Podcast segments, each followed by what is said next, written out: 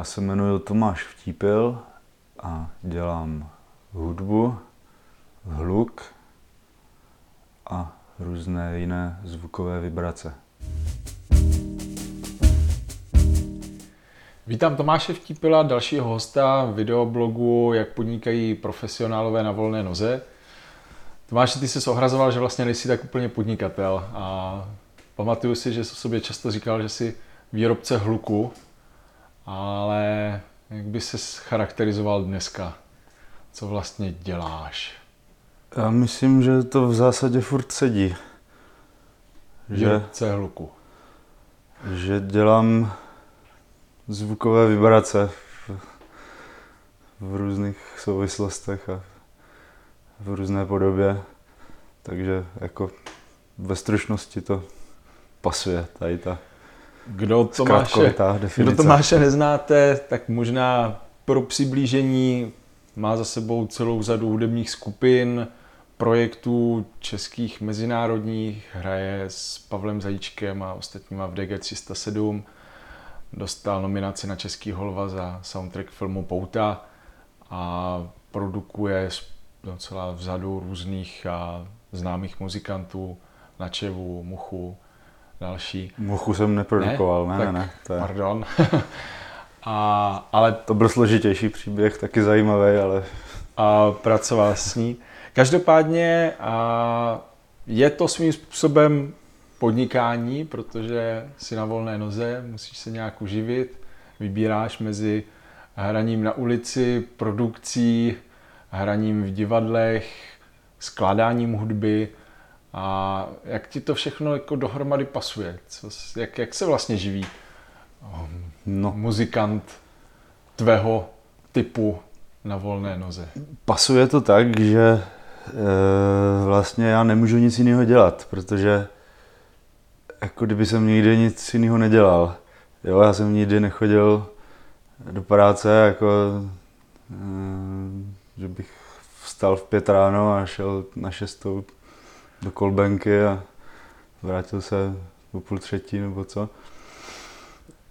A, takže to jako kdyby musí pasovat, protože to za ty léta nějak jo, ty jednotlivé segmenty jsou tak nějak do sebe setřesený, že, že to nějak jako zdánlivě pasuje a, a, a nebo nepasuje, ale každopádně to jinak dělat ani nejde, protože není, Jo, to už je takový, jako je to součástí identity možná, nebo tak, tak by se to dalo říct. Nebo, no. nebo se ptal, jako jak to pasuje finančně? Tak taky, jako jo. finančně, osobně, nebo, po všech stránkách. Takže osobně to jsem na to tak nějak odpověděl asi. A samozřejmě eh, jo, to dělám, protože to chci dělat, to je docela možná důležitá Podstatná informace. Motivace. a no tak finančně to taky musí nějak fungovat, protože něco jíst musím. Ono to jako kdyby nejde, jo? to z každého propočtu vždycky vyleze, že se tím nedá uživit. A já jsem nějak vlastně furt naživu, tak Jo, to je takový zázrak trošku. Já si pamatuju, že jsi měl hodně ostrý start, když jsi ještě na Gimplu odešel od rodičů a pamatuju si, že jsi měl survival program založený na jídlo ze zlevněnky a hodně velké množství piva. No jasně. Ale to asi není trvale udržitelný stav, pokud člověk jako skončí, takže má třeba rodinu, že jo? V tvém případě úplně krátce narozenou dceru, takže se to musí vymyslet ještě nějak jinak. A, a to, to toho nepočítám tvůj dlouhodobý odpor proti organizacím typu OSA, který by měli muzikantům pomáhat, ale asi nebudeme jediní, kdo na to mají poněkud odlišný názor. Vím, že ty jsi musel s osou nějak taky vypořádat kvůli, kvůli poutům. No, to je zajímavá docela věc. To, já jsem prostě se, se dostal s tím ochranným svazem do nějaké komunikace právě přes, přes ten film, protože jsem zjistil, že ač prostě eh, 90% té produkce jako kdyby jak pro osu, tak pro mě vlastně je úplně irrelevantní, abychom se o tom nějak bavili, protože z toho vlastně nikdo nic nemá a je to taková zbytečná buzerace. eh, organizátorů a, a všech. Tak třeba u těch filmových věcí, že opravdu reálně nejsem schopný si to nějak sám spravovat, jo, poněvadž není v mých možnostech sledovat, kdy kdo promítl někde na nějaký zahraniční televizi třeba ten film a podobně. Eh, Čili jsem se dopracoval k takové zvláštní dohodě, dalo mi to docela práce, že eh, budu zastupovaný parciálně pro, pro určitý jako výsek eh, té produkce, kde, kde to dává nějaký smysl. Takže a jinak, jinak si vlastně bez osy. Jinak jsem bez osy, respektive vlastně co si tam přihlásím, to tam, to tam mám a mám možnost e, jako ad hoc se vzdát e, prostě toho zastupování třeba, třeba pro nějakou akci, i kdybych tam třeba hrál něco, co, Aha. co tam mám nahlášený. A ta domluva byla dost zvláštní, protože to tady tahle dost jako přirozená vlastně věc, která by teoreticky měla být výhodná i pro osu, protože jim třeba ušetří to, že nemusí posílat tam nějakého svého komisaře na nějakou akci, za který budou mít 3,50. Tak ona nešla udělat jako standardní procedurou. Jo, to jsem, když jsem chodil do toho hnusného kanclu dole v tom baráku, tak to nešlo s těma úředníkama domluvit tak jsem se musel propracovat do toho hezčího kanclu a domluvit se s tím šéfem a to už šlo, no. A začínal jsi a, a pořád často hraješ v rámci jednoho svého projektu Urbant.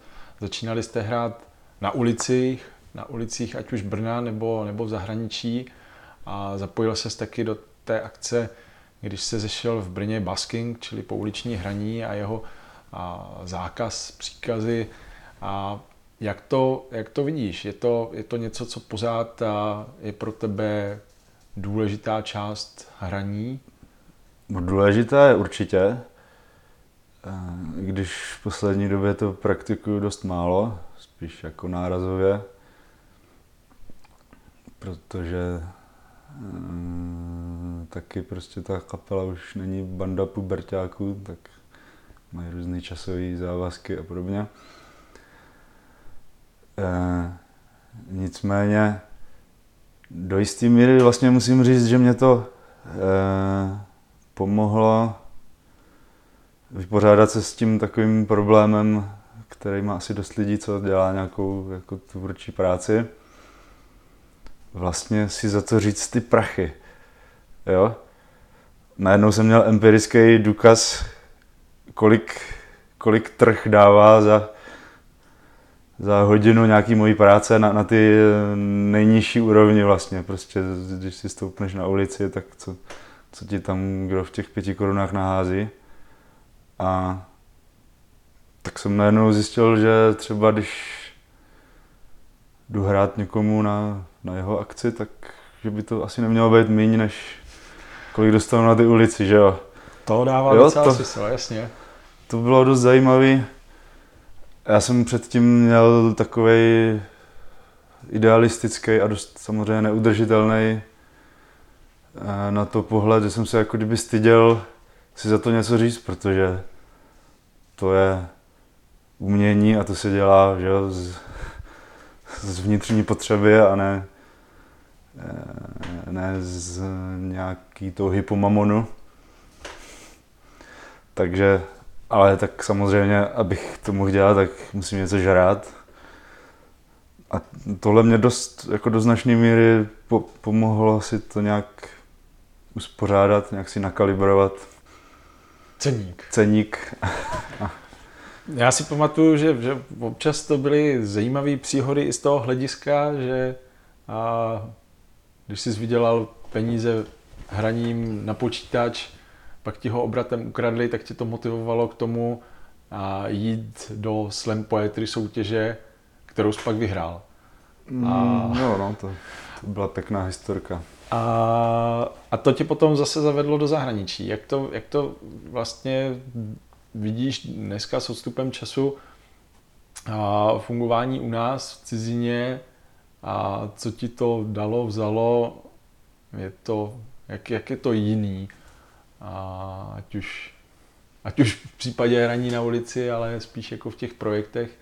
A jak se, je to, je to stejný být jako muzikantem na volné noze u nás v Německu, nebo je to úplně jiný, nebo? No, já myslím, že to je dost podobný. Eh, s tím, že v tom Německu možná ještě víc než tady to stojí na takovým tom grant biznisu. A což něčem je dobře samozřejmě, že teda ten stát má, nějak má zájem o to podílet se na, na své vlastní kultuře, ale mm, má to i takový nezdravý aspekty, no. Prostě e, spoléhání se na to, že to někdo udělá. Jo. Jo, je to vlastně taková, takový druh jako vnitřní korupce, no. Viděl jsem, že teďka tobě bylo na míst, nabídnuto a nabídnuta možnost rozhodovat o dotacích pro ostatní a dost se tomu bránil, nebo si nebyl jistý, jestli do toho jít. Rozhodl ses nakonec, jestli jo nebo ne? No, já do toho nejspíš asi nepůjdu, ještě teda nejsem stoprocentně rozhodnutý. Ostatně mě přišla nominace teprve, jo, takže to čert ví, jestli by mě vybrali opravdu, ale eh, teď se spíš kloním k tomu, že, že to odmítnu.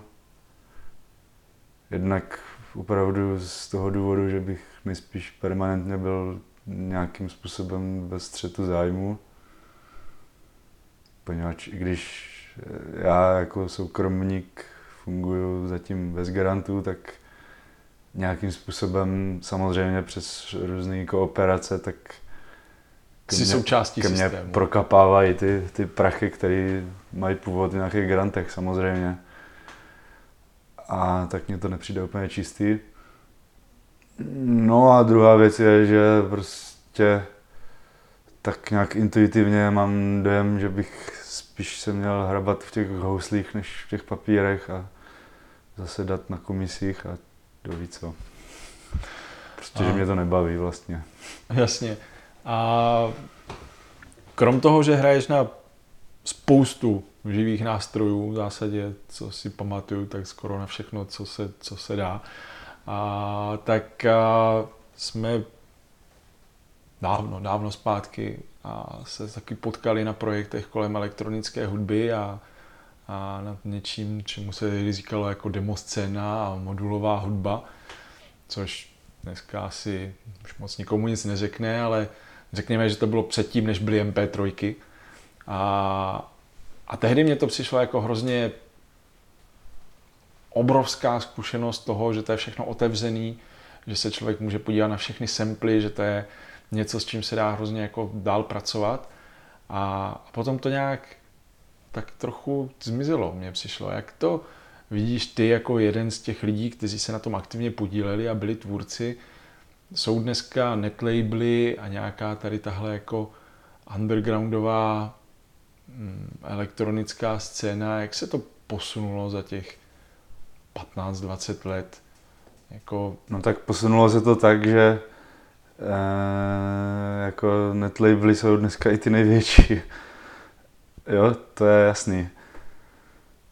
Prostě muzika se publikuje na internetu dneska a a, a ten underground, jako největší underground je dneska udělat vinyl a nedávat to na net.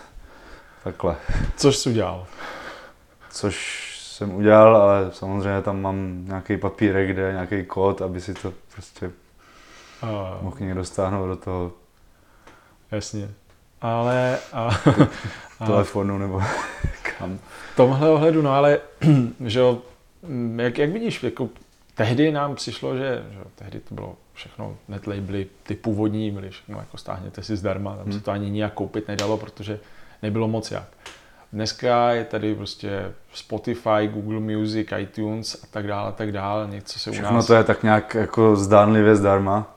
Tak, Vlastně, jo. ale co, co jako, že možná i, i posluchači znají a tuší, že, že spousta muzikantů se brání, že jim to nepřijde, jako že by ta situace nějak výrazně zlepšila a že by dostali za tu hudbu adekvátně a zaplaceno, protože prostě tisíce přehrání znamenají pořád jako jo. jednotky dolarů. Nebo je to tak, jako ze, ze Spotify a podobně, tak jako hudebník nemá nic. Kde ty prachy teda jsou? Když to trošku zestručním. Uh, já, já prostě musím žít s tím, že když udělám desku, tak že ji zadotuju. Jo, to, to teďka prostě tak je. Potřeba jako najít jiný druh obživy než prodávání desek. A, je to, a jsou to teda ty živý koncerty, jak se říká, nebo to je ještě něco jiného, nebo jako na merči se asi uživí Madonna, ale ostatní spíš ne, že jo? No, já to nemám rozpočítaný, ale tak bych jenom nějak výčtem měl tady ilustrovat, co mě živí, tak mě živěj částečně teda živý koncerty, plus teda jsem tam nějaký CDčka, který se prodají, ale na těch živých koncertech takřka výhradně, mimo se prodá úplně minimum. Mm-hmm. Jo, takže je to nějak navázaný na, na tu komunikaci, která vznikne na tom koncertě, nikoliv na nějaký jako obchodní potenciál toho produktu. Jo, ty nahrávky. Mm, potom mě částečně živí zakázková tvorba, řekněme. To znamená scénická muzika jako pro divadlo, muzika pro film, do rádia v poslední době docela dost dělám. Jo, různý rozhlasové hry a, mm-hmm. a podobně. A... Jo, prostě takovýhle, takovýhle věci, kde někdo potřebuje autorskou muziku a je pro něj opravdu jednodušší anebo eh, lepší kvalitativně si nechat fakt napsat, než, mm-hmm. než nějaký vybírat nebo tak. Jo, no a není tady v tomhle jako problém s tím, nebo problém a příležitost, jako mohl bys dělat hudbu do ne, seriálů nebo reklam a pro Anglii nebo Spojené státy a nehrozí naopak, že hudbu tady pro český nějaký věci bude dělat někdo z Filipín nebo z Indie ještě vořát levnějš? To samozřejmě hrozí. A nicméně e, jde o e, určitý systém ty práce. Jo. Já když třeba pracuji s nějakým režisérem, tak ten proces je docela komplexní. E, jo, ty role třeba i se trošku překrývají nějak a takže to nejde je, je, tak outsourcovat někam je, je to, je to, fakt, šlo by to fakt blbě, nebo to neumím si to moc představit, no. Jo, protože je potřeba, aby se ty lidi o tom bavili docela do hloubky a trošku věděli, jeden, co dělá druhý a mm, jo, co to je za tematiku, co to je za kontext a a tak, takže tady tohle úplně se jako nebojím. A nicméně samozřejmě, když by někdo měl trošku víc na to peněz, tak si může objednat nějakého Američana, no, tak se platí 20 za letenku a 20 za hotel a, A, to- jak, a myslíš, že je šance, že naopak jako tebe si objednají z Ameriky, nebo jako jak se toho dá dosáhnout? Jakože jsou příklady, že jo? U těch programátorů je to častější, nebo já nevím, grafiků, designérů, i když to pořád není Jo. jednoduchý. Popravdě řečeno nevím. Jo, já jsem tady většinu těchto věcí dělal na základě nějakých osobních kontaktů. Mm, jo, nejsem přihlášený v žádných agenturách nebo nic, nic podobného. Eh, Nejsem schopný si dokonce ani vytvořit nějaký funkční ty profesní profily a tak. Takže jestli to jde, tak nevím, jak se to dělá. A jak to vidíš do budoucna? Myslíš, že prostě co za před 15 lety vyráběl elektrický housle, co bude Hmm. za 15 let? Tak elektrických houslí jako na kšeft jsem vyrobil pár. Hmm. Asi fakt nejsem ten úplně řemeslník. Jo, respektive vlastně jsem zjistil, že mě to zajímalo jako takový výzkum a když jsem to tak nějak věděl, tak už mě to moc nebavilo to ťunťat, aby to bylo jako dokonalý a eh, v podstatě bych řekl, že tady tenhle konceptuálnější přístup, že mám i k muzice obecně. Co bude za 15 let, tak to je taková věštecká otázka, no, ale eh, samozřejmě nějakým způsobem o tom uvažuju a do značné míry jsem si uvědomil v poslední době, že jsem dost času strávil jako kdyby prací pro jiný lidi a pro, pro jako jinačí prostě projekty a subjekty a podobně. Takže eh, jestli bych, bych si myslel, že potřebuji něco, něčeho dosáhnout třeba v nějakých následujících letech, tak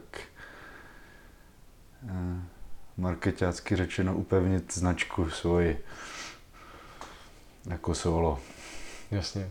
Dobrá, no tak jo, tak ať se daří a díky, díky za vhled do neúplně, myslím si, pro většinu lidí běžné profese a života na volné noze. Díky a Isso. É. Tchau.